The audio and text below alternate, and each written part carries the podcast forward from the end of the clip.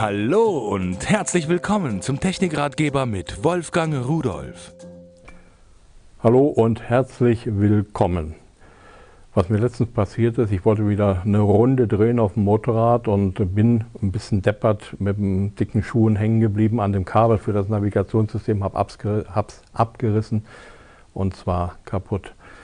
Äh, von Navgear gibt es Ersatz dafür. Ich habe erst gedacht, was mache ich denn jetzt? Muss ich jetzt hier anfangen zu basteln und zu stricken? Aber nee, die haben das Original-Ersatzteil da. So, jetzt könnte man natürlich sagen, okay, wenn ein Kabel kaputt ist, löst es wieder zusammen oder machst es irgendwie anders zusammen und gut ist. Aber gut ist nicht. Hier an dem Ende habe ich jetzt zwei Adern, eine schwarze und eine rote. Und das ist international und weltweit so, äh, dass die rote, rote Ader immer für Plus steht und die schwarze oder die blaue für Minus.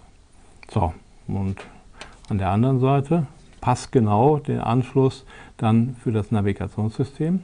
Das ist dann auch äh, schon klar, da kann nichts mehr schief gehen. Da kann ich auch, wenn ich den Stecker da reinstecke, nicht Plus und Minus verwechseln, wäre das teurer und gut, der Navigationssystem kaputt. Aber warum haben wir denn hier so eine Kiste, so einen Kasten, so ein, so ein Äumel dazwischen?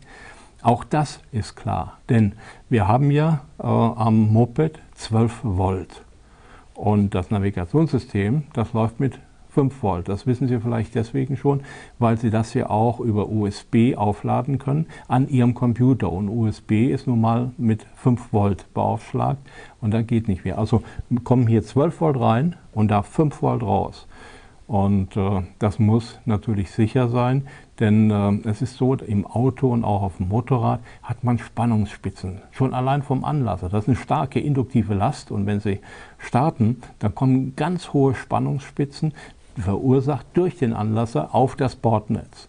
Und wenn Sie da eine bescheidene Elektronik haben, die kaputt geht oder diese Spitzen durchlässt, dann war es das für Ihr Navigationssystem. Deswegen muss hier sichergestellt sein, dass die Spannungsspitzen nicht durchkommen. 12 Volt rein und alles, was drüber ist, abschneiden und 5 Volt raus und ja, nicht mehr. Habe ich gedacht, okay, äh, das ist mir mein Navi wert, das kaufe ich mir.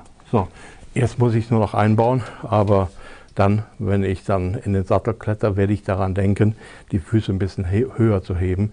Denn auch wenn es nicht sehr teuer ist, aber Einbau ist da doch immer ein bisschen Mühe. Ich wünsche Ihnen viel Spaß beim nächsten Ausritt und Tschüss.